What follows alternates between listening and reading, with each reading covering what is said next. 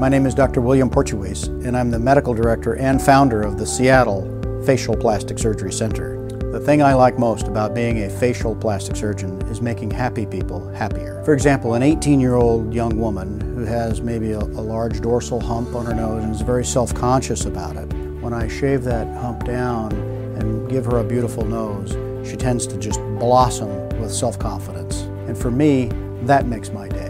I've performed thousands of facial cosmetic surgery procedures on both men and women from age 16 to 86. Face and neck lifts, forehead lifts, rhinoplasty, eyelid surgery, and cheek and chin implants.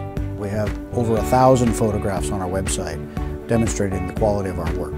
I'm so pleased and happy for them the day we take their cast off. It is a new day. If you're interested in a consultation, please see our website at seattlefacial.com.